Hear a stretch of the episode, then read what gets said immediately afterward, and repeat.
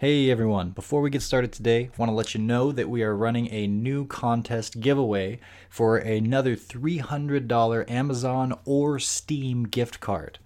Now, to enter, all you have to do is subscribe to the Event Hubs podcast on any podcasting service, and then follow Catalyst and myself, Velociraptor, on Twitter. Tweet at either one of us with a screenshot showing that you've subbed, along with a quick note sharing what you like most about our show, and then be sure to include the hashtag Event Hubs podcast so we can easily find you. Now, this contest is open to new and already existing subscribers, so just because you've been subbed for a while doesn't mean you can't enter. And it will run from November 20th until December 18th, after which we will announce a winner. This giveaway is restricted to participants in the US only. What are the chances for a Marvel vs. Capcom 4 reveal at Capcom Cup? What kind of potential impact could new V skills actually have on Street Fighter V? And how to start winning the war against autopilot, all on this week's episode of the Event Hubs podcast. Perfect. All right, welcome back to another episode of the Event Hubs podcast. I am John Catalyst Gray, and with me, as always, is John Velociraptor Guerrero.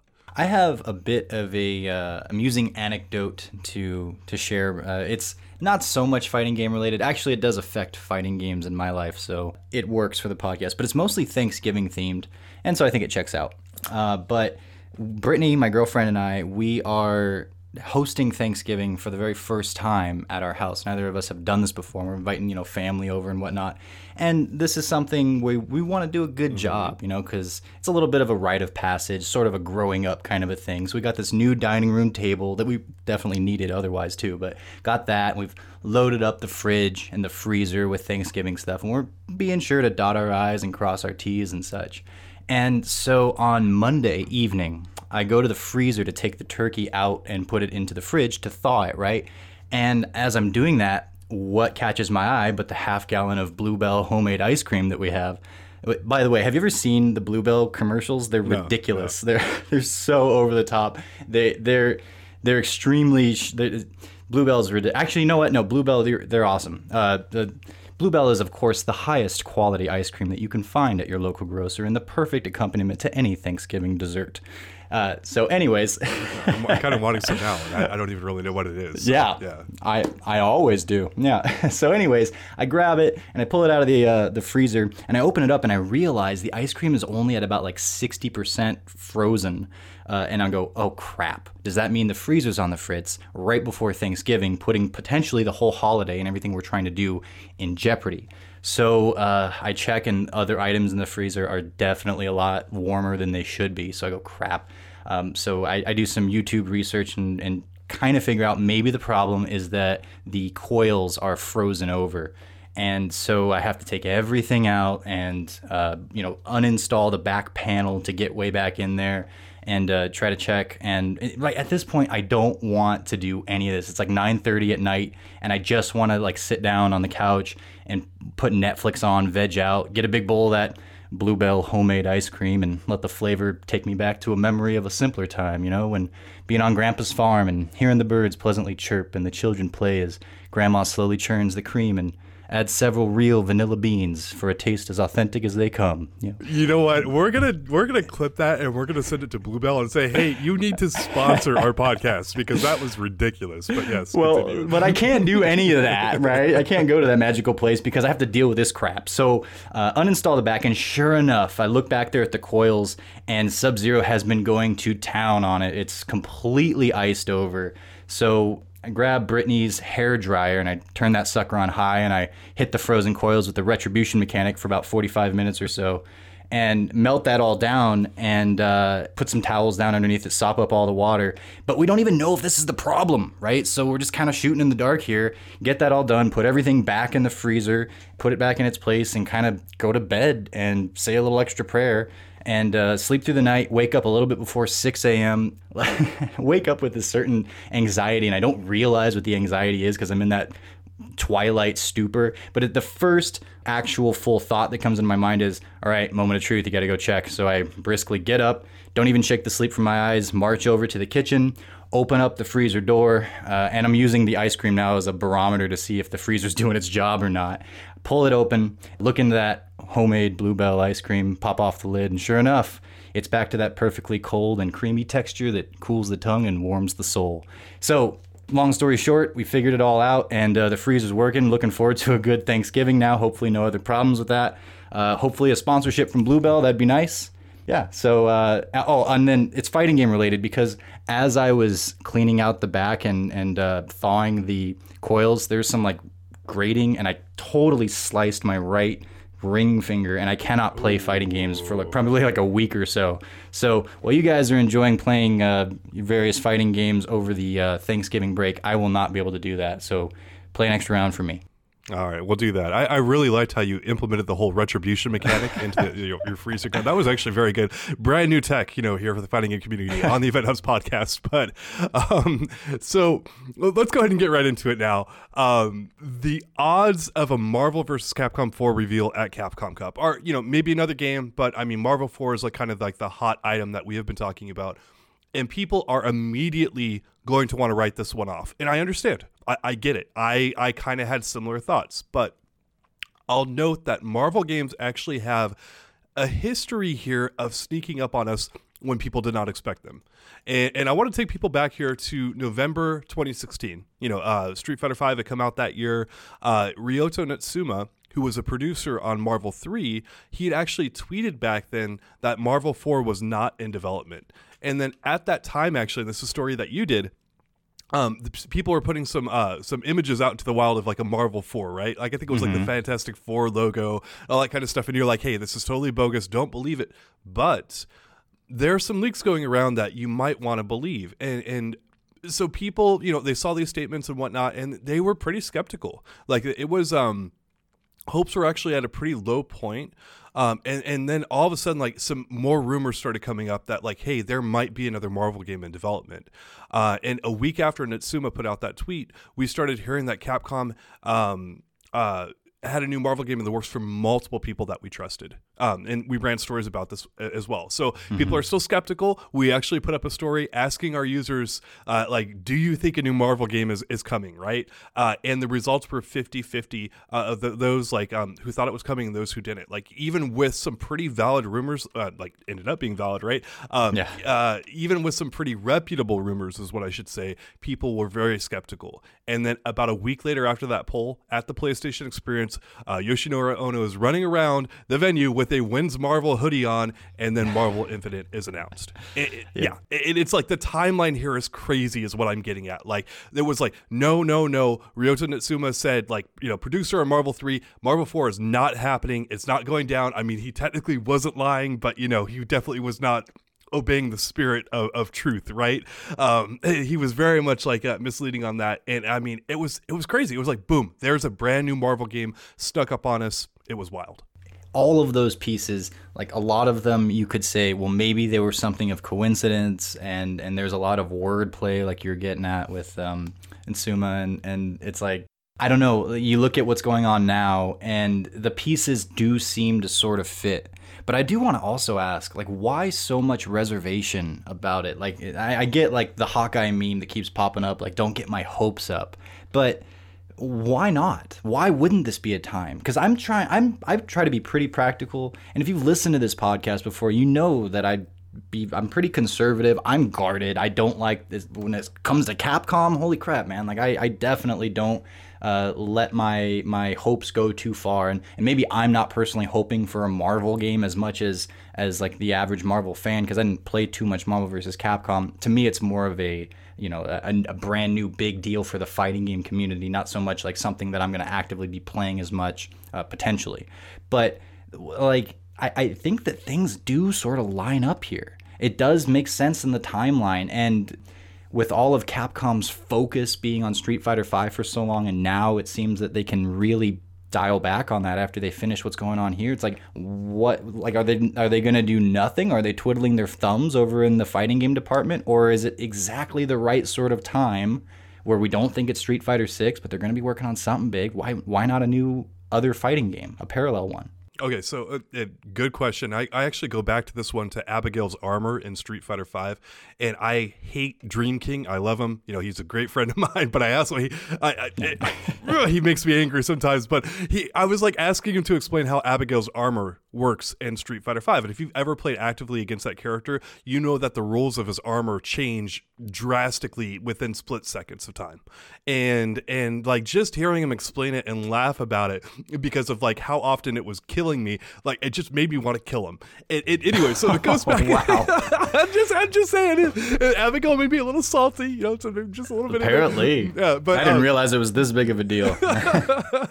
um, but uh, um, that this is kind of Marvel for me. It's like okay, it's it's the rules. Here's what the rules are, and yet at the same time, like here's what it's with a, within a fraction of a second it's changing you know so I, we can go uh, probably back and forth on a lot of things of like you know why this would not work so let me throw out a few and, and i've got you know i've got proof on both sides basically of why it could work and why it couldn't right Yeah. but the burden of proof is definitely on like we need to prove that this is actually a feasible thing versus not uh, Right. you know that we have to you know prove our case in court right so the court of the event hubs podcast or whatever it is but uh but yes um but a few things would be the release date window. Like this is like the game came out in September 2017, um, and it, it's a little bit close right now. Like especially to the next generation consoles and all that kind of stuff. Is Capcom going to release a game that close in this amount of time? And then Marvel Infinite was a big flop. This was not a game that um, was done very well, and and Capcom needs time to properly make a good release. They, they hopefully have learned a lesson of not rushing games out there. And since not a lot of time has gone by, have they had enough of that to put together a very, very solid and good product since that timeline? And, and again, I've got some theories on that, but that would kind of be like the base of like, man, that left a sour taste in a lot of people's mouths. And then, like, I don't know if they've had it like to, to have, do they do they still have the juice to make another Marvel in them this quickly? Can they turn that around? If it's revealed now, now being next month or so, and we're still on PlayStation and, and the, the current PlayStation, PS4, and Xbox One, no other games have been revealed for the next generation consoles, right? We just know that the next generation consoles are coming. Have they have they Um, a few about? actually. Um, we've Okay, got the new so- Halo game, um, and then uh, Elder Scrolls Six, I believe, has been uh, confirmed by Bethesda, uh, and there are a handful of others. There's not many,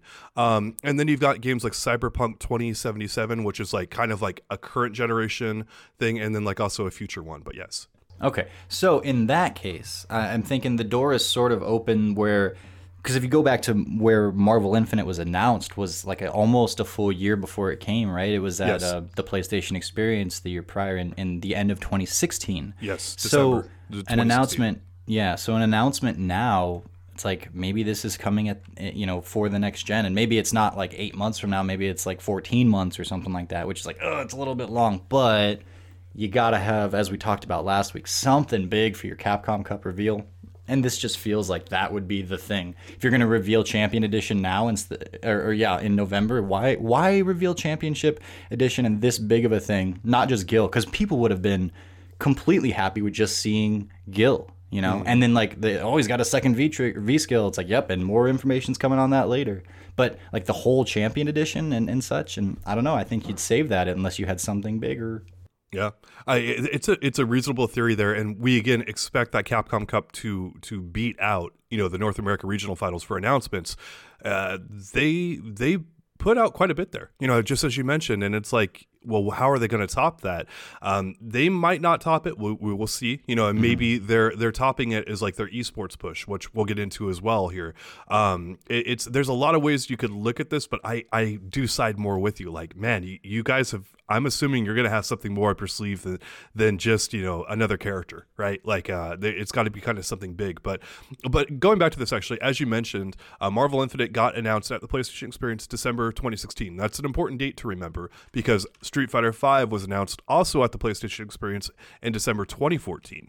Uh, both games average close to a year of marketing between them, um, and this is you know that's something to note that that a lot of games when they're announced they have a whole year of kind of marketing and hype that kind of is able to build up. Um, it's not always a full year, and sometimes it's a little bit more than that, you know. Uh, but it, about the average is about a year, right?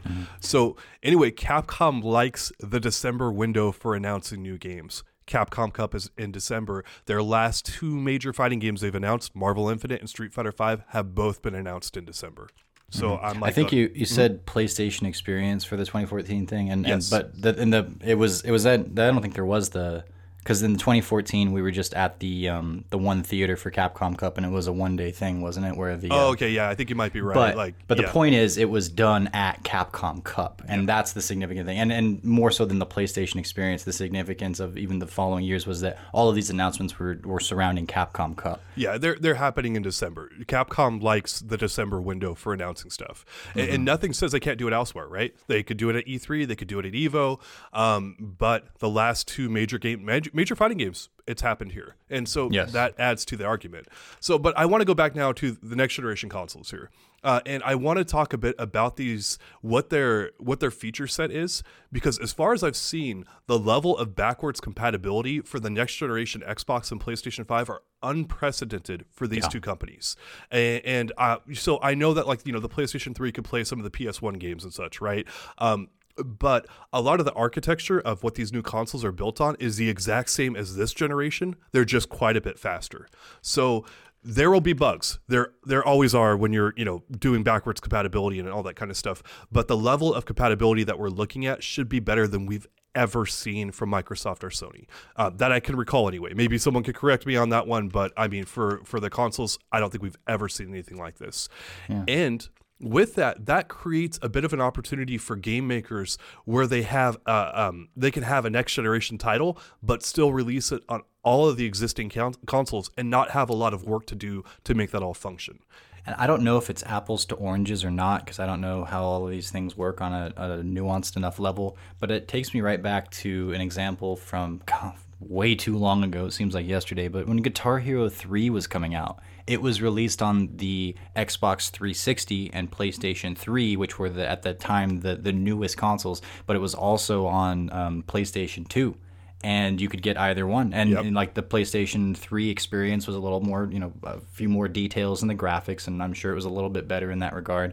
Uh, maybe an extra song or two, but otherwise it was the same game. It was widely the same experience. Now, I don't know if Guitar Hero is very, very different than a fighting game like Marvel or something like that, but it's been done before, and that's something to take into account. It's like we we bring up, we put a lot of barriers and obstacles down that seem like they're probably barriers and obstacles but there's also been a lot of times where those things haven't actually you know come to be. Like it's a very different example but gill um, gill coming to street fighter 5 and we're all like no you can't do that because urien has a gill costume. Well, they would never do that. It's like well who said that? You know like yeah i get where you're coming from but don't put yourself in so much or don't put these uh, these ideas in so much of a box because you're just not sure. Yeah, I mean that's a big thing about the, these new consoles is that the technical difficulties of doing this stuff have been I don't. I'm, I definitely can't say removed, but they've been heavily mitigated. Uh, and I'll remind actually everyone uh, going back to Mortal Kombat 10, uh, Mortal Kombat X, whatever you want to call it. Um, it was actually announced that they were going to have a 360 and PlayStation 3 ports of the game, but they, Oh, those were canceled because of how difficult it was to get those games on those platforms because of architecture differences and all that other kind of stuff. Like it was, you know, they just canceled the ports. They said, screw it, we're not even going to do it anymore.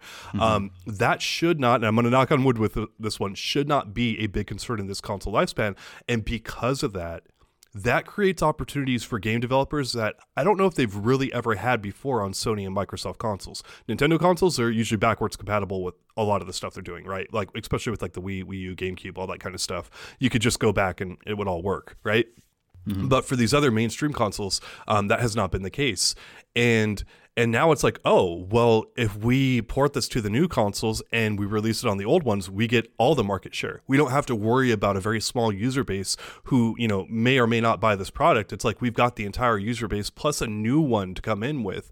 And that leads me to believe it's like having hitting a brand new game on the you know the the launch window of new consoles it used to be a bigger deal because of those things and now hmm. marvel 4 potentially coming in this timeline like it's like oh wow that could work you know that's not as big of a barrier as it once was Now, let me hit you with a different barrier that may or may not be a barrier, but let me bring it up. The example that I gave, uh, like net play and such, was not the biggest thing at the time. There was it was emerging and it was a thing, and, and the Guitar Hero 3 had that actually.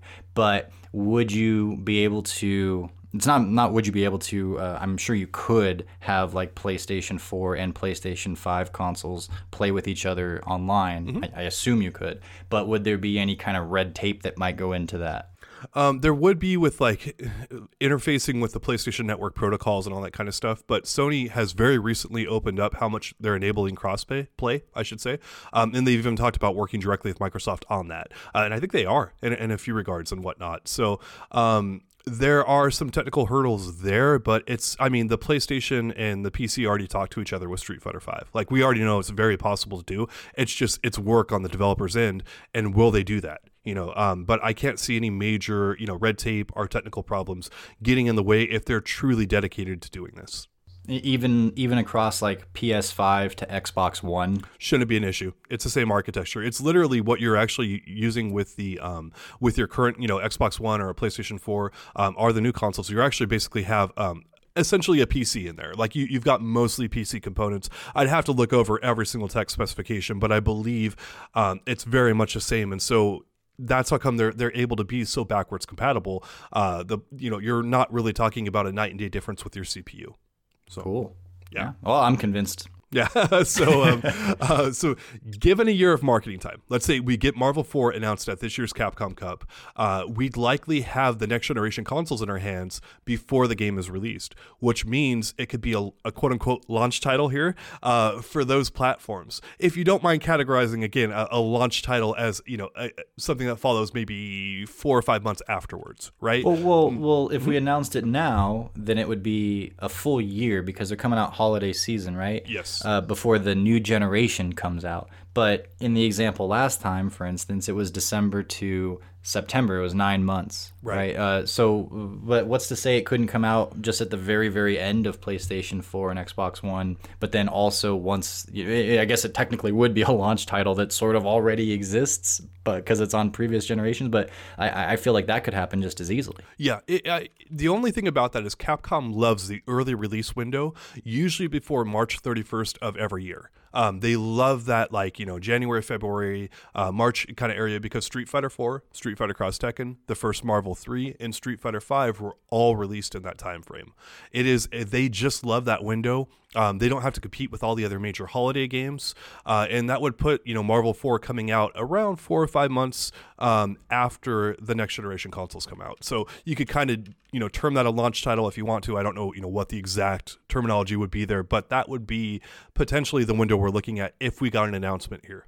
Uh, well, okay, so the thing that scares me there, as far as whether or not this is going to happen, is if that's how things play out, then aren't you looking at like a 15 or 16 month uh, span between the announcement and the release of the game, like that's pretty long. People yeah, are gonna I mean, be mad about that. I mean, it, it's um, it's it's not too bad. Like most games are falling into that. I mean, it's it's somewhere in that vicinity about like you know 13, 14 months. You're right. Um, you know, God of War, the most recent one, made me wait like ten years before. Like, it felt like it was like it was like two or three years before the time between the time we heard about it and it came out. So yeah, yeah. I mean, Street Fighter Five was the same thing. Like, I mean, that was the exact same window that we're talking about here, and most people seemed okay with that, especially you know since we've got a fighting game to kind of tide us over for this point in sure. time. You know, there's some there's hype hype to be built there and all that. So. Mm-hmm. That's fair. So, if this is still a little too far fetched for people, and they think like the release dates are too close from Infinite to potentially seeing a Marvel Four, well, um, I, I do want to talk about Tatsunoko versus Capcom, which was released in December 2008. Um, Street Fighter 4 followed that in February 2009, and then Marvel vs. Capcom 2's re-release, which was um, ported to the 360 and the PlayStation 3 at the time, uh, was summer of 2009. Mm. And then, so following that, Marvel 3 actually came out a year and a half later after Marvel 2's re release. So, um, if you're saying that it's not fair to count a re release's date in this process, sure. So we'll go back to Tatsunoko versus Capcom, uh, which was also produced by Ryota Niitsuma, which is again, he is Marvel 3's producer. So he worked on both games very actively, had a heavy hand in them. Uh, and then Tatsunoko versus Capcom, if you're not familiar with it, that was very much considered a spiritual sequel to Marvel. A lot of the the elements and the, the way the game played, like a lot of people thought saw that as a, a Marvel entry, even though it didn't have it exactly in the name, right? I mean, it's very versus, and it's not part of the versus series, but I can see why people would make that uh, connection. Yeah, it, it, played like Marvel. You know, that was kind of the big thing. But um, so Tatsunoko versus Capcom uh, came out a bit over two years before Marvel 3 was uh, released. So it's if you're looking at Marvel Infinite, you have to remember the game came out in September 2017. And if the release date we, we've just outlined before holds true and Marvel 4 comes out in the early part of 2020, that would be a two and a half year gap between games. And that timeline fits. It's it's kind of squeezing it. It's getting a little closer because Capcom has outright said that it takes them about three years to develop a brand new game, and that's about. It's it's not you know hey every game is three years, so two and a half years would be cutting it a bit close. So we will see. Mm-hmm. But since Marvel Infinite flopped hard enough, like right away, like I mean, it, the game came out and it was pretty much like fairly underwhelming from the start. There was a little bit of hype around it, but most people were not happy with the graphics and kind of like overall with the game. Um, it wouldn't be super hard to convince me that they stopped development on Marvel Infinite shortly after it was released because it just was not going well, right? Right. Well, uh, and mm-hmm. well, we'll get to this in the esports thing, but they even were proposing to do, you know, a whole. They had a lot more plans for the game, and it's very clear that a lot of those plans were cut short. Exactly. Exactly. So when they were cut short is kind of a sticking point, I'm sure. You know, um, you really do want that three year window uh, of development because again, we've seen too many fighting games get rushed out from Capcom. I don't know if their fighting game division takes three years to make a great product because they've been doing this for so long and they know so much of what goes into it. I don't know if they exactly need a full three years on it to, to get it to go. But but yeah, um, it's I look at the timeline and I go, yeah, it's possible. It's it's squeezing it, it's cutting it close, but it's it could be done. Um, and then so next up here we have a Filipino champ and Combo Fiend. And mm-hmm. we're not going to cover everything in depth that we've said before on prior podcasts. If you want to go look at some of our other Marvel 4 podcasts um, where we go in depth on this stuff for about an hour or so, please check those out. But a very quick recap would be that Combo Fiend is now at Marvel. He used to be at Capcom. Uh, he is obviously a very big Marvel guy, uh, quite well known for that franchise. Um, Filipino Champ was known to have insider access to Marvel Infinite. He actually released the demo build that he had and streamed it and did some stuff that probably got him in a good bit of hot water from that. But um, uh, but he basically called a brand new Marvel game a lock a few times on Twitter. And he said, "Hey, it's, it's happening. It's just going to be a matter of time, guys. Um, you know, with some insider access there, like you can you can take that you can take those statements as like reasonably likely to happen. I think you know it's mm-hmm. he could be out of the loop now, and maybe they've canceled their plans or whatever. Um, that could have happened. But um, but moving on from that, uh, Marvel. Well, st- oh, go ahead. I, just to just to Ryan Filipino Champ's credit, the guy's you know he's got his personality out there and he's been, been villainous and I've thought like but he has a lot of charisma. Why does he have so much charisma all the time if he's such a dick so much of the time? And the reason is is because there's so much truth in what he says. And if he is anything, as far as my experiences with him, uh, he's not a liar. Yeah. And so when I see those things, him saying that stuff, I go, he might not do it in the in the nicest way, but there's almost always truth under everything that he's saying. Yeah. Um, he actually reminds me a lot of Muhammad Ali, where he will shoot off his mouth and get stuff going, but he gets people very hyped and very interested about stuff. Uh, and he's a super smart dude, very, very clever. Um, I've met Ryan offline uh, and talked to him a bit. Um, I'll just say his persona when he is up on stage and has a camera in front of him is a good bit different than he's way nicer. he's actually a really nice guy. He's very thoughtful. He's very cool. But he, he again, and it, it really reminds me of Muhammad Ali, which is like a brilliant compliment, dude. It's like that is like that guy was such a showman. He got in so many uh, great situations by just knowing the right things and right places to say them. Um, yeah. It really reminds me of that. But but anyway, I digress. Uh, Marvel, uh, if you look at, you know, you follow their Twitter accounts and whatnot of people that have worked on the games and, you know, are still with the company, they're very cozy with Capcom still it's I've seen a number of their employees shouting out Capcom for their fighting game work, like even stuff that has nothing to do with Marvel. They're like, "Oh, Street Fighter Five, this is great," all that kind of stuff. Mm. The two mm. companies, they're still very cozy. They're still very happy with each other. You might think there's some like bad blood or whatever, but the way that Capcom exited with Marvel Infinite, like not pushing it, you know, you know, not um, saying like, "Oh, it has to be," you know, a part of the tournament circuit, all that kind of stuff, like letting it fail and keeping that relationship cultivated with Marvel was a big deal and we've seen their games pulled from the store. We've seen all this kind of stuff. Like marvel and capcom continue to have a very very good relationship. And it's i mean i even go back to like with marvel 3 because people at that time they outright said like look uh, it was you know it was a, 11 year gap from marvel 2 to marvel 3 and and before marvel, marvel 3 was announced people like it's never going to happen.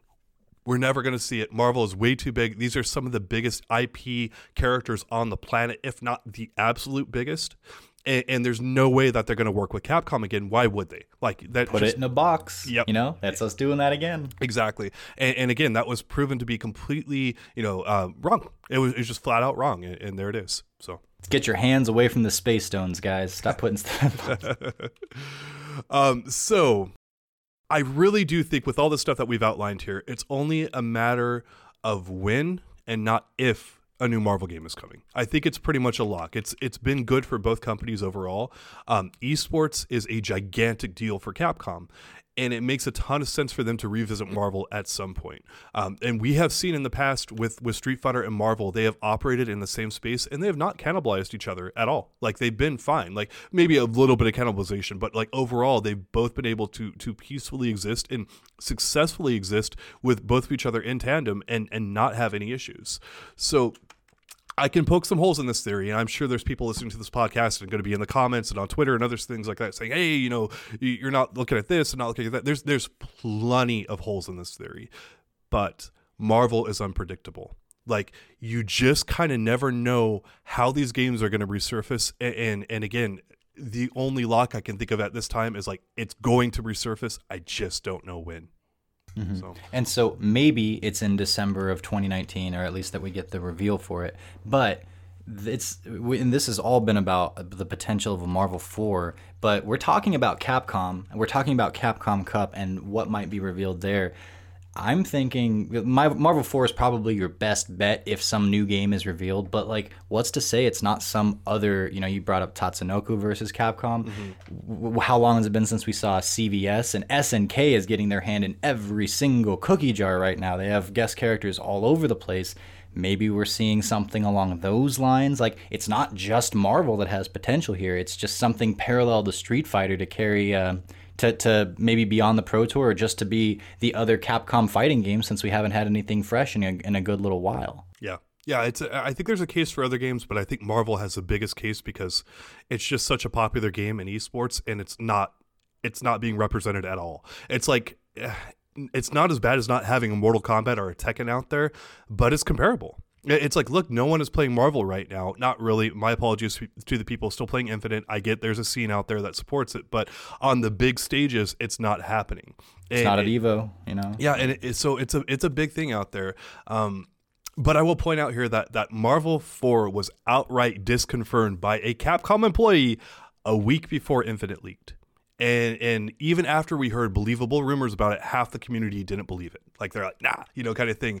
And much like how Marvel is an unpredictable game to play, it's also an unpredictable franchise to know exactly what may or may not be happening with it. Um, but reasonable doubt. That's what I wanted to create here. Just some reasonable doubt of like, yeah, darn it. Like you mentioned it last week. Steven brought it up to me. Dream King brought it up to me, like completely unrelated. Like he just like, oh yeah, like I could see a Marvel 4 totally happening. And like you guys got me on board. You sold me on it. It's like, yeah, I can see it. I can I can just see it happening. It's unpredictable enough where yeah, if they pulled out a Marvel 4, I'm not even gonna be shocked. But if there's a camera on me, I'm gonna act shocked as hell and I'm gonna do the douchebag faces I always talk about. I'm doing it completely. So yeah. right on, right on. I, and I will be watching you instead of the screen the whole time in that case. Uh, man, I'm, I'm making a big commitment there, so I better better work on those faces in the mirror. It's going to be a story on the website. Catalyst reacts, cries like a little girl. oh no, that would be good. I, I'd read it. So yeah. Anyway, um, so uh, moving on here, uh, we, we've hit the Marvel subject here pretty hard. So um, I want to get into how useful uh, will the new V skills be in Street Fighter Five.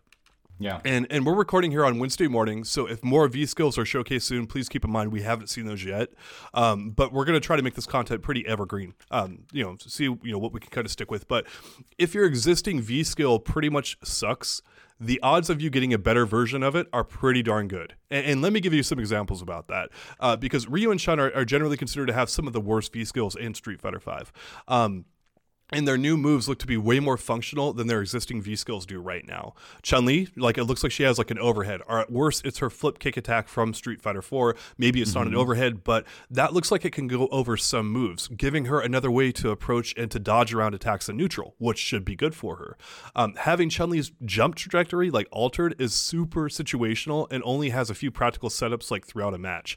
It's not totally worthless, but it is among the worst V skills in the entire game for how little you're actually able to use the darn thing. Well, Chun is one of those characters that you absolutely that you really don't want to jump very much with. She's got such a strong ground game and she's so floaty that if you're if if you want to try to teach yourself not to jump, you play Chun Li for a while because she's one of the, she's just traditionally had very poor jumps and such. And like that's not to say that like um, that her aerial situational stuff like you were getting at isn't uh, uh, you know worthwhile or usable. But just think how often do you see this V skill used in a match, and like how often is her V skill the thing that gets her to V trigger? It's like virtually never right? And you want stuff that that you're going to be able to use with your character's kit really as a central part of your character's kit or arsenal. And uh, and so yeah everything that you just said it's like exactly. This is something that she's going to be able to use in neutral. She's going to be able to uh, to meld with her other pokes and and with um, her other ground approaches and maneuvers to actually be part of what she's doing uh, very much more frequently than the goofy hop. Yeah. Judging by looks alone this will give her a brand new move that can be used throughout the match. As you just mentioned, instead of just isolated situations and matchups where, again, I, I do think her V skill has some use, but you compare it to someone like a Necalli or a Kolin, and you're just like, oh my gosh, that, that's, you know, night and day difference. So a gigantic improvement for her. Um, and there's a marked difference of having a move that's fairly useless versus one that you can use a few times in a round. Even if it's a few times, that, that is a huge boon to have in Street Fighter V because you're building V gauge, which V triggers are important for pretty much every character on the roster. Shoutouts to Vega, but besides him, um, so Capcom's history of adding useful moves in Street Fighter V is actually very solid. Like they're they're trying to give every move a purpose and such, and, and that was stated to us by the developers. Like back when the game was in development, we knew about this stuff, and they've generally delivered on that. Obviously, with a few V skills, they've clearly missed that mark, but overall, I would say that ratio of moves that serve a purpose in Street Fighter V and actually have a defined use is better than any game in Street Fighter history.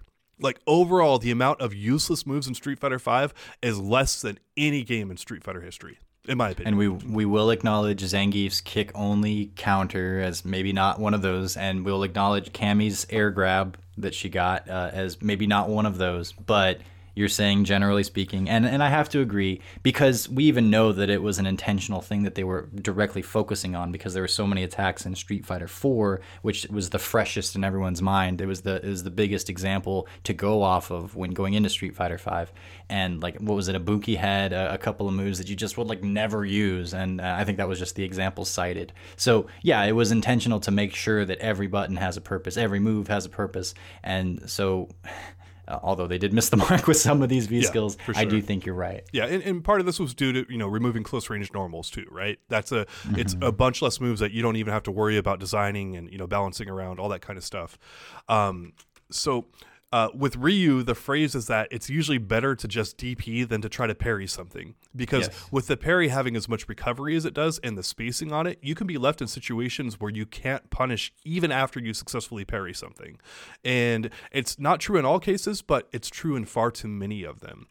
And um, now that we've actually seen Ryu's V skill before, um, and we've we've talked about it previously on the podcast, I won't cover it in depth again, uh, but I will just say it looks like it'd be quite a bit more useful than, than his V skill one. And so where where I'm getting at with this stuff is like one capcom's history of, of designing useful moves generally is very strong and then two the um, it's not hard to make something more useful than what they already have, right? Like that's they've, they've set the bar low. there's a real low bar with this. Yes, they've recruited James Cameron to come and bring in new V skills and raise the bar. Oh my goodness! So, uh, yeah, uh, it's it, it. So that's why it's a very positive thing for for these characters who have pretty much sucked. Like I do think Vega and um, you know what? Vega is like the one thing that scares me because it's like, is Capcom gonna crap on him more? Like I talked to some Vega mains, and man, are they so just mad about the character. I don't even mean like like how low tier he is, like just what he is in Street Fighter Five compared to like what he was in past versions of the game. He's a very different character, and, and just um, so he's one exception. Maybe I'm not gonna be very confident about Vega, but with Ryu and Chun Li, I'm pretty darn confident that their new V skills are to be better than what they have right now, and, and there it is. So a, a little bit of a curveball here. It, with regards to Vega, because he comes up so damn much in these discussions, and for good reason. But you think about what he does as a character, what would be a realistic V skill for him? And I'm kind of putting this on the spot here because I'm sitting brainstorm this, but just like logically speaking, and it doesn't have to be the specifics of the move, but where does he need something? And it, it kind of has to be not necessarily just offensive, but it has to end in some kind of a strike or something to build gauge, right? But where does he need something in his game that would that would help him out and that he could use on the regular? Like, what type of character is he? Uh, you know, it's some kind of an, another poke, maybe. Like I don't know, but Uh, if you give him his flip kick back from Super Turbo, uh, that move had some invincibility on it, and oh, it was like a DP, right? In, in Street Fighter 4, the EX version. yeah, and uh, it was that way in Super Turbo as well. And it's it's not a full on DP. I mean, it's got more vulnerability, but having that for Vega and being able to do like anti airs and stuff with it, um, that would make him a tremendously better character. Even if you left everything else intact, uh, that would make his neutral so much more better. Um, and just his anti-air is still something he struggles with, which is kind of a joke in this game because everyone's anti-air in Street Fighter V is usually pretty good uh, overall, and it's weird that like Vega gets kind of like crapped on with his anti-air. I really don't get it, but um, but that's that's where I would start with him is giving back his uh, flip kick. So um, a point that you've brought up actually, John, is that it's very important to keep in mind how big of a factor it is to lose a character's V skill. Like, so Yeah, we're, we're their other one. their other one exactly. So if you go to V skill, you know, two, you're losing V skill one, and and a great example of this would be, it would might take an insane V skill to get Necalli players not to use his ground pound. Um, Yeah. and the odds of Capcom adding another super useful V skill to, to Necalli are very slim in my opinion. It's Or like, like, Dhalsim. Like, how much does Dhalsim use his V skill, which is the float, right? Like, Yep. can you imagine a Dhalsim in Street Fighter? You have to reinvent how you play the character. Yes. Yeah. And and we have a, another example of this with Cody with his uh, V skill one, which is his DP and reversal. Uh, It's a damn good move. Um, it's a meter meterless reversal. It can AA. Uh, it can get people off of you on wake up. Um, Cody's V skill reversal can be meated uh, to counter it. Like you can you know you can stick out a meaty. Um, it's not invincible until frame three, and then it has 14 frames of startup. But um, for not having to spend EX meter, it's a killer attack to build uh, to build V gauge. Like you you play a very good and experienced Cody player. Um, I I still don't understand why he's as low tier as he is, but like they make you feel that V skill. It is a big deal. Um, so his V skill two is a dodge, and while I totally respect the homage to Alpha Three Cody, and you know we're posting highlights of like what this could look like. It, it doesn't seem like something that's going to make his main switch over from that V skill one. Like it just giving up his final fight attacks is like I think too much, and and and there you kind of have the other thing where if you have you know we, we just talked about Ryu and Chun Li having completely crap V skills. Well, if you have a really good one, I don't know how much your V skill two is even going to really matter in this equation, right? It's like they can pretty much give you a big flashy thing, and it's like ah no thanks, I'm good with what I have. You know, And that's probably going to happen more often than not. History has told us when there are two options, sometimes sometimes both are a thing, and then you're like, well, that's really good. Give that to Akuma for sure. But but sometimes it's like only for certain matchups, and a lot of times it's you you really don't play that one unless you're just goofing around or something or trying stuff out. Yeah. Uh, and and that might very well be the case with Cody. You make a good point there.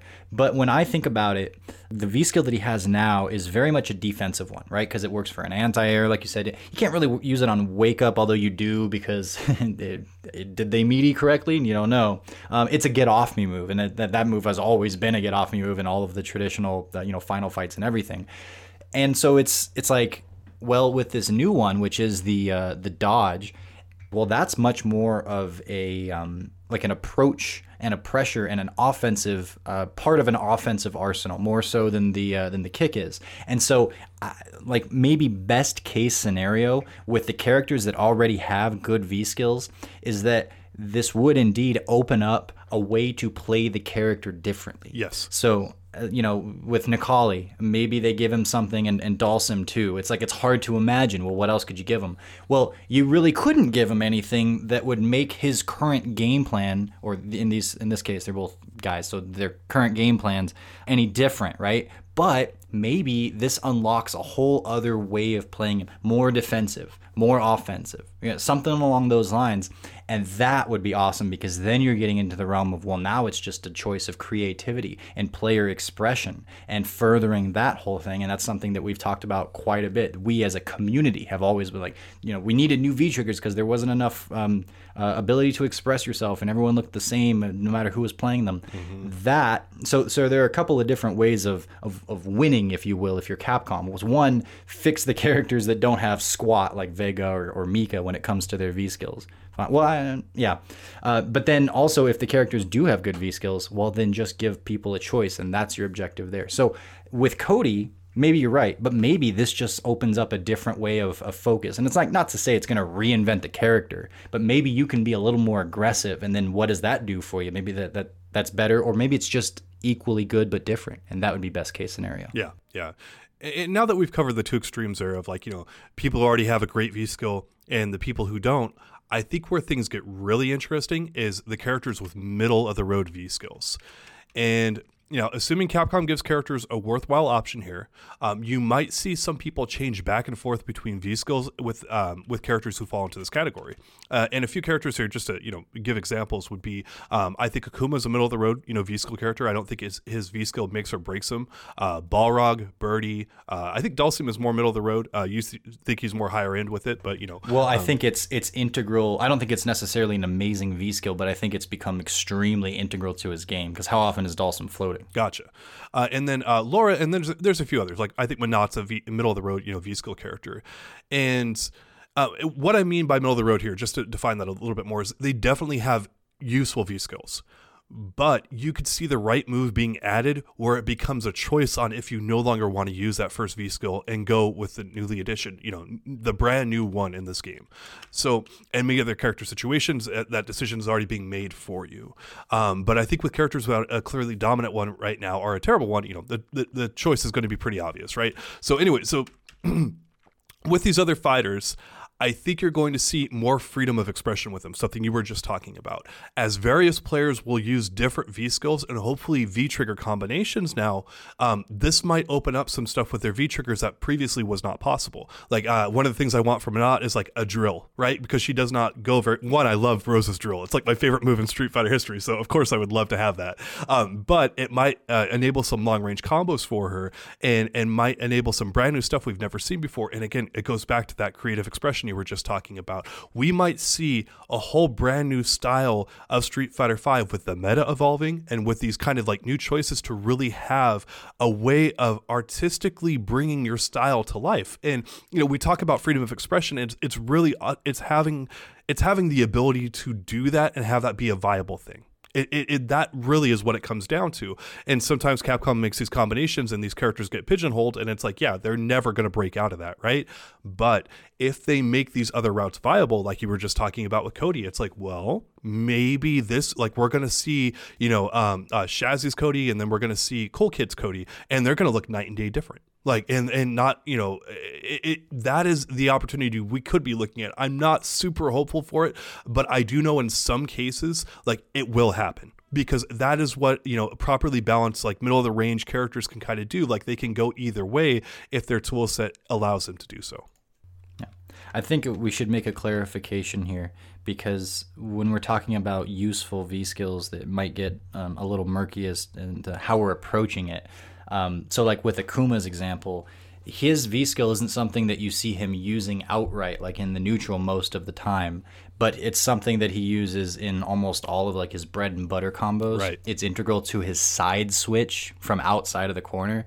Uh, sorry, when he's in the corner, he uses that to get under you. Uh, you know, cancel into it, do the tatsu, and then you're, um, you know, on the other side. So it's like I, I think that he's another example of like that's that is very much ingrained right into the middle to the foundation of Akuma. It's like I don't. It's going to be hard to replace that V skill because you're telling Akuma players that they're going to lose the ability to like you know side switch in their combos. It's like, well, no, thank you. I'll keep that all day.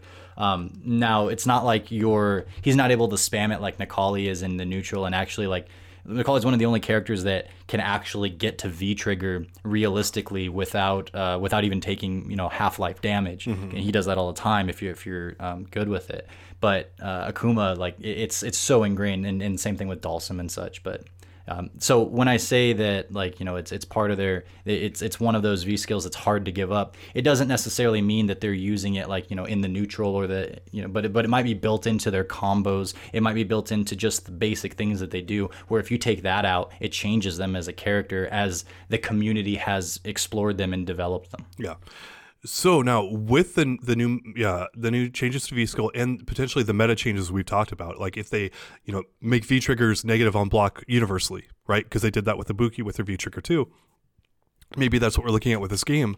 Uh, I want to remind people that right before Arcade Edition came out, um, the top tiers, according to our community, community voted rankings here, were Balrog, Guile, Cammy, Akuma, Necalli, Urien, Rashid, and Laura. That was the top eight. And you can see some repeat names in there, but you can also see a bunch of names that were dominating, you know, our list. Balrog was number one in our tier rankings. And he's stupid. yeah, he, he's he's dropped down a long ways from there, and that's potentially the shakeup we're looking at here. And not only just a shakeup in the tiers, we might be looking at a big shakeup shakeup in the meta. The the some of the fundamental ways that Street Fighter Five is, is played here, and, and and I'm like, okay, like this is this is interesting. Like this is a, a really big chance to kind of revitalize the game and very ca- catered heavily to the, the fighting game community, right? I don't know how many people are getting super hype about V skills, right? Like that's they're they're not sexy, Right. right? They're, they're they're sexy to the fighting game community, but to like you know non-competitive players it's kind of like okay well nash now like has like three hops in a row that he does instead of like you know just grabbing fireballs out of the air. Okay who cares? You know type thing. But for us like this is a chance to really breathe new life into it. And again it goes back into capcom's esports plans. Like they have to satisfy the hardcore people in the room and make them happy so that their esports stuff gets pushed up to the forefront. We are the drivers. We are the the big you know elephant in the room in terms of, of making uh, these fighting games work. It's we're important you know um I th- yeah I think that the definition of hardcore, as we've understood it previously, has also started to evolve in a significant way. Because when I've said hardcore, I've been talking about the competitive community, and I've been talking specifically more so about players. I think of myself, like, of course, I'm going to care about a new V skill, but it opens up new possibilities in the meta and in the balance and everything. And then, you know, you're you, when you say a casual player and such, you're talking more about someone that just like, oh yeah, about the new Street Fighter because I like that. And sometimes when you know we'll put it on and whatever, play with a few friends, but they're mostly just button mashing or whatever, and they don't have uh, you know that that appreciation for one versus the other. It's like ah, I take either one. It's not that big of a deal. And you're like, oh my gosh, a single frame is a big deal. What are you talking about? Um, but now that we've become much more esportsy, and now that we have an audience watching, the uh, well, at least with this particular example, the idea of freshening up the game, changing the pace. Maybe someone doesn't really know frame data, but they do enjoy watching the game, mm-hmm. right? So they're they're they're somewhere in between what we've traditionally called casual and competitive. But there's a lot more people that are watching, and I think a lot of people, even though they themselves wouldn't necessarily care too much about if they could do better with a new V skill or something, they're gonna care what Tokido does with Akuma's new V skill. Yes. They're going to care about watching the pros implement these different styles and strategies. And so I think it's a little more significant, at least than I would traditionally think. I think the um, the uh, the percentage of the community of the crowd that this is going to affect or that uh, that will care about this has grown. I don't know how much so, but I'm going to say probably fairly significantly. Yeah. So yeah, I mean, there, there's you know there's 50,000, 40,000 people watching this stuff, right? That's a big deal. Those, those eyeballs are a big deal, and again, your product has to be good there. Um, I'm a big NBA fan, and if you're watching the worst teams in basketball play over and over again, a lot of people are going to get tired of that, you know, really quickly. But if you're watching uh, formerly the Golden State Warriors or now the Lakers or Clippers or whatever play, you're, you're going to get much more hype about that because you're watching a great product and you're watching it at a high level.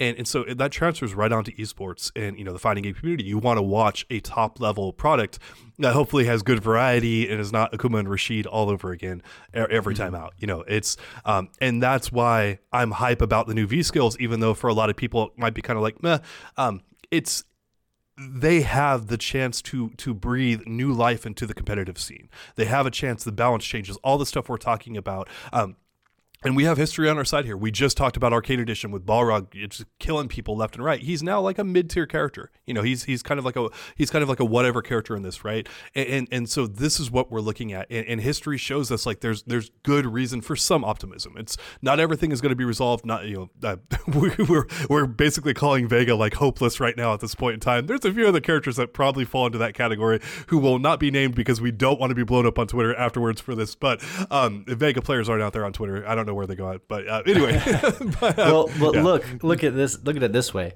there are 38 characters that we know already. Um, that we're gonna that are gonna get new V skills, and then of course the two others that are coming um, that will both have those new V skills.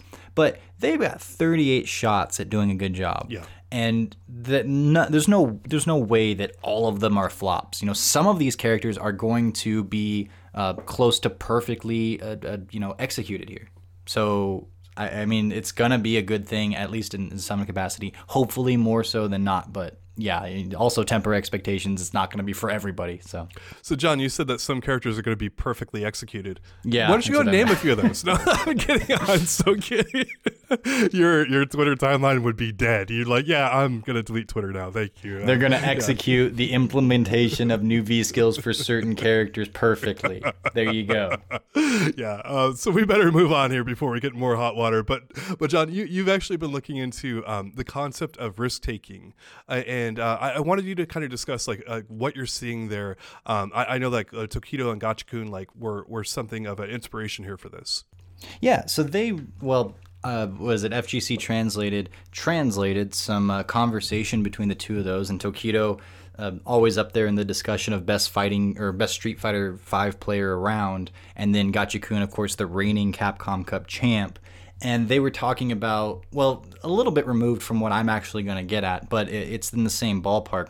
And they were specifically talking the uh, the way you play in tournament the losers versus the winners bracket and if you get more um, you know reserved or when you turn it on and go full rtsd you know um, and for most people it's that you when you go into the losers bracket it's like you're standing on the edge because you now know that uh, you could be eliminated from the tournament, and that's always kind of floating right above your head. And then so therefore, maybe you're going to block a little bit more. Maybe you're not going to take as many risks, and sometimes that ends up killing you. That's happened to me countless times. And uh, but Tokido actually said he does the opposite. He he tends to be a little more conservative in winners and then go ham in losers, which was which was interesting. But I've been I, I heard them talk about that, and then I've been going back and watching uh, a lot more high level play, like you know the top eights of a lot of the pro tour events and such. And one of the things I'm noticing is is a lot more blocking and a lot more focused and intentional forward movement when it happens, or, or mm. not even just forward movement, but aggression when it happens. Because like it's so hard to be consistent in this game, and and the struggle I think is probably harder for Necalli than most, as we've gotten at a couple of times. Mm-hmm. But the the fact of the matter is, people are still getting these characters into top eights of, of CPT, and like Machabo has been doing this like crazy well, you know, getting getting Necalli into top eight, and so it's like it's possible. So how do you do that kind of a thing? And what I've been focusing on doing is uh, one of the things we've learned to to do in this game is to kind of just do it. And it does work fairly often but if you if you further shave that down and make it more precise uh, it definitely benefits because you know the double-edged sword of just doing it is that sometimes it doesn't work out for you. And 50-50s that you know we traditionally talk about that uh, in like being not in the favor of those who are defending but hey a 50-50 is like you get hit or then the opponent gets hit a lot of times. You know, wake up DP 50 50 or whatever, even though that's not probably quite one. Um, anyways, I've been trying to play with more reservation. And some of that is, it's very simple. It's just block more, you know? Uh, but it's led me to do a lot less whiffing in the neutral and I don't get punished for whiffing in the new neutral as much as I know that I can, especially if you're playing online and you're playing with people that are, you know, obviously not the pros, but it has absolutely benefited me. I've been, you know, how you get stuck sometimes mm-hmm. at certain point levels and you note it because it'll be like at a at a flat flat like spot. So like I've been stuck at um, just below 68,000 league points and I've been playing over the last couple of weeks before I slice my finger, of course. And I've been just hovering around that and I'll, I'll get up into 68K and I'm like, great, awesome. And then I'll fall back down and like, crap, you know, and but I haven't been able to really pass that and leave 68K behind me. Well, implementing this has allowed me to to begin doing that. And now I'm, I'm like, not going any lower than like 68 200 and such but i'm starting to see progress once again where i just couldn't get it going and it, it helped me overcome a plateau so the kind of general takeaway here is to think about and i might have said this but it's worth saying again think about each move that you're going to do and do it with intent and then if you're not thinking about it uh, and you're not doing it with intent, like don't do it at all. Yep. Sometimes subconsciously, it's like this move is good because it crush counters and it moves you forward, and it's like you know even Urien standing heavy punch, like do it with a little more precision because yes, it's gonna benefit you a lot of the time because that's how this game works, but it actually benefits you more of the time uh, when you don't do it all the time. And it takes me back to something I was I was talking about with Chris T. I think at Combo Breaker like two years ago. He said you can play a lot more patient, right? And even though you're playing Necalli and he's a rushdown character and what he wants to do is get in your face, but if you play patient, what happens? Well, they eventually open up, they do a bad jump in, and then you get the knockdown because, you know, from an anti air DP or from an overextension, you get to sweep them or something like that. And then you've got your offense. And it's like, and then you can build into V trigger, and then you go into Super Saiyan Necalli, and then the the drive is all the more there to just get up in your opponent's face. And that's God, that's godlike, bro, is what he said. but then he's like, but you know what's even better is when you get to V Trigger Necalli and then you play patiently. Yep. That's the most godlike. Yep. And I'm like, yeah, you're right. You're right. That's the scariest thing ever. Uh, like um, certain characters that I'll have like a really good matchup against, and this is across any fighting game, traditionally speaking. It's like uh, playing a Honda in uh, Street Fighter 4 with Gouken, that's like one of the worst matchups ever, right? Because I can control, I can zone him so hard. Same thing with T Hawk. But there were certain players that would be so patient that they became scary, even with characters that when I saw them on the character select screen, I go, oh, free win.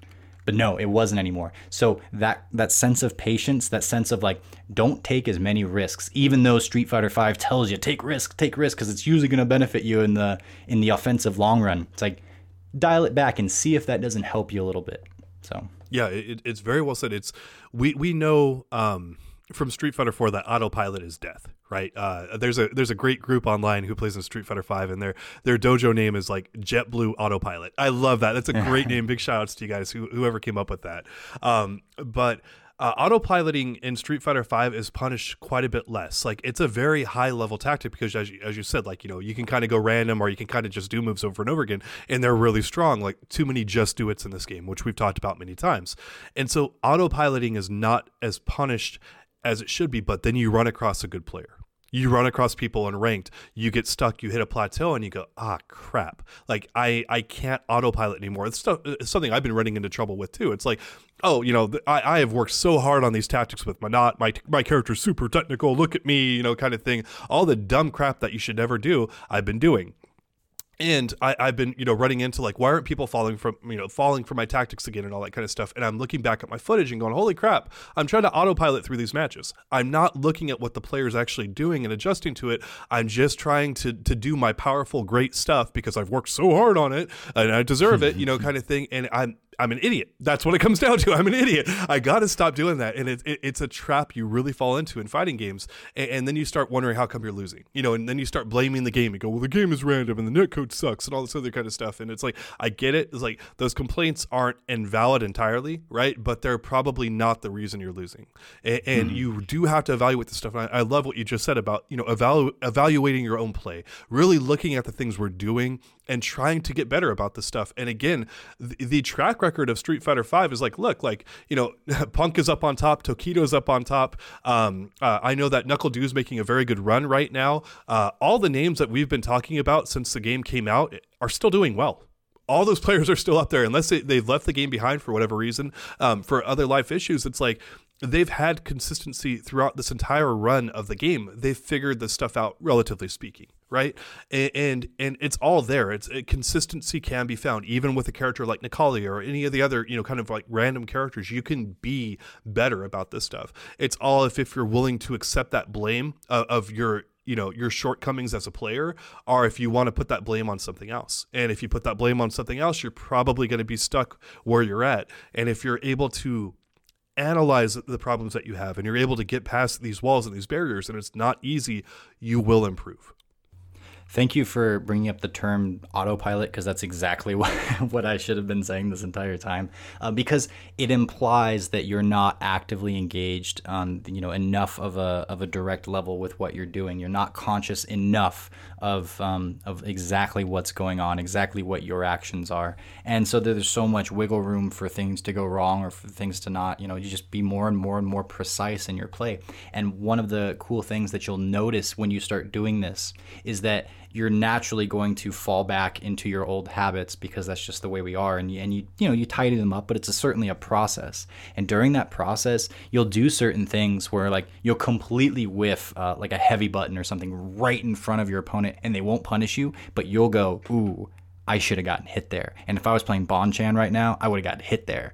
And and even though you weren't punished for it, you're still aware of it and you still go next time don't do it. Mm-hmm. And it and you're it, it kind of works with itself and that awareness helps you to expedite the process. Not only is it good for your game immediately but it also helps you to learn faster and do the things that you're trying to do learn the lessons that you're trying to teach your fingers while you're playing faster. Yeah um, speaking of autopilot and me reminding you of that term that you apparently forgot, I need you to actually start randomly texting me that about every three days, so right. I remember it myself because I it just it's going right out of my damn brain, and I've only been doing this for you know since Street Fighter Two came out, and I'm just like, oh, I'm an idiot. Like why why it just it, yeah. Anyway, take a piece of tape and uh, put it like on the top of your monitor. It just says autopilot. Remind yourself, and that still won't work. Yes, it still won't. You'll just look at it and get mad because you don't even have an excuse. It's right there in front of you, and you still did it. And that's part of it, guys. It's not gonna happen overnight. Yes. It's not. You're gonna your entire fighting game career. It's still gonna happen. You still see the pros screw up on this. Oh, yeah. So don't expect perfection out of yourself. Just push yourself to continue to develop. Yeah, try and get better. Uh, that's one of the big notes I have for myself. Uh, try to say that every match, like before, just hey, focus on getting better. You know, um, and there it is. So there it is. All right. So the last thing we have here is uh, Red Bull Pin Drop, which was kind of like a random event announced here. It's going to be the Thursday before Capcom Cup. Uh, it is quote unquote a secret meeting here. Uh, we're going to have our staff. Um, it's possible uh, we're going to have our staff, I should say, there at the event. Um, it's possible we might see a few things before Capcom Cup starts on Thursday. Um, it might just be the build with Gill in it, uh, plus new V skills. Um, but it's worth keeping an eye out on Thursday evening um, these groupings in the past, they have sometimes come up with some really cool stuff where Capcom's like, oh yeah, we're just going to go ahead and showcase this to people, you know, uh, a little in advance and whatnot. Sometimes not. So a bit of a dice roll, um, but I do recommend uh, keeping an eye out here on Thursday. We're going to have, you know, if anything major happens, we'll have it up on Event Hubs like right away, and then of course uh, we'll be at the event uh, reporting on it if anything, you know, major goes down. So sounds good. All right, you guys, that's going to wrap us up for this week of the Event Hubs podcast. Once again, thank you all so much for listening, and we will see you soon. Yep. Thank you guys. I want to wish everyone uh, happy Thanksgiving. And uh, one more thought to uh, to go away with it. it. It can be very difficult. I'm preparing to have families over at the house and everything. And, you know, any, any one of these gatherings, the holidays can be a very stressful time where people come together and not everyone sees eye to eye and has the same kind of views and whatnot. But the one thing that everyone every last one of your loved ones and yourself can agree on is that Bluebell homemade ice cream brings families together because it's just a churn above the rest. Bluebell homemade ice cream. Watch a sunrise.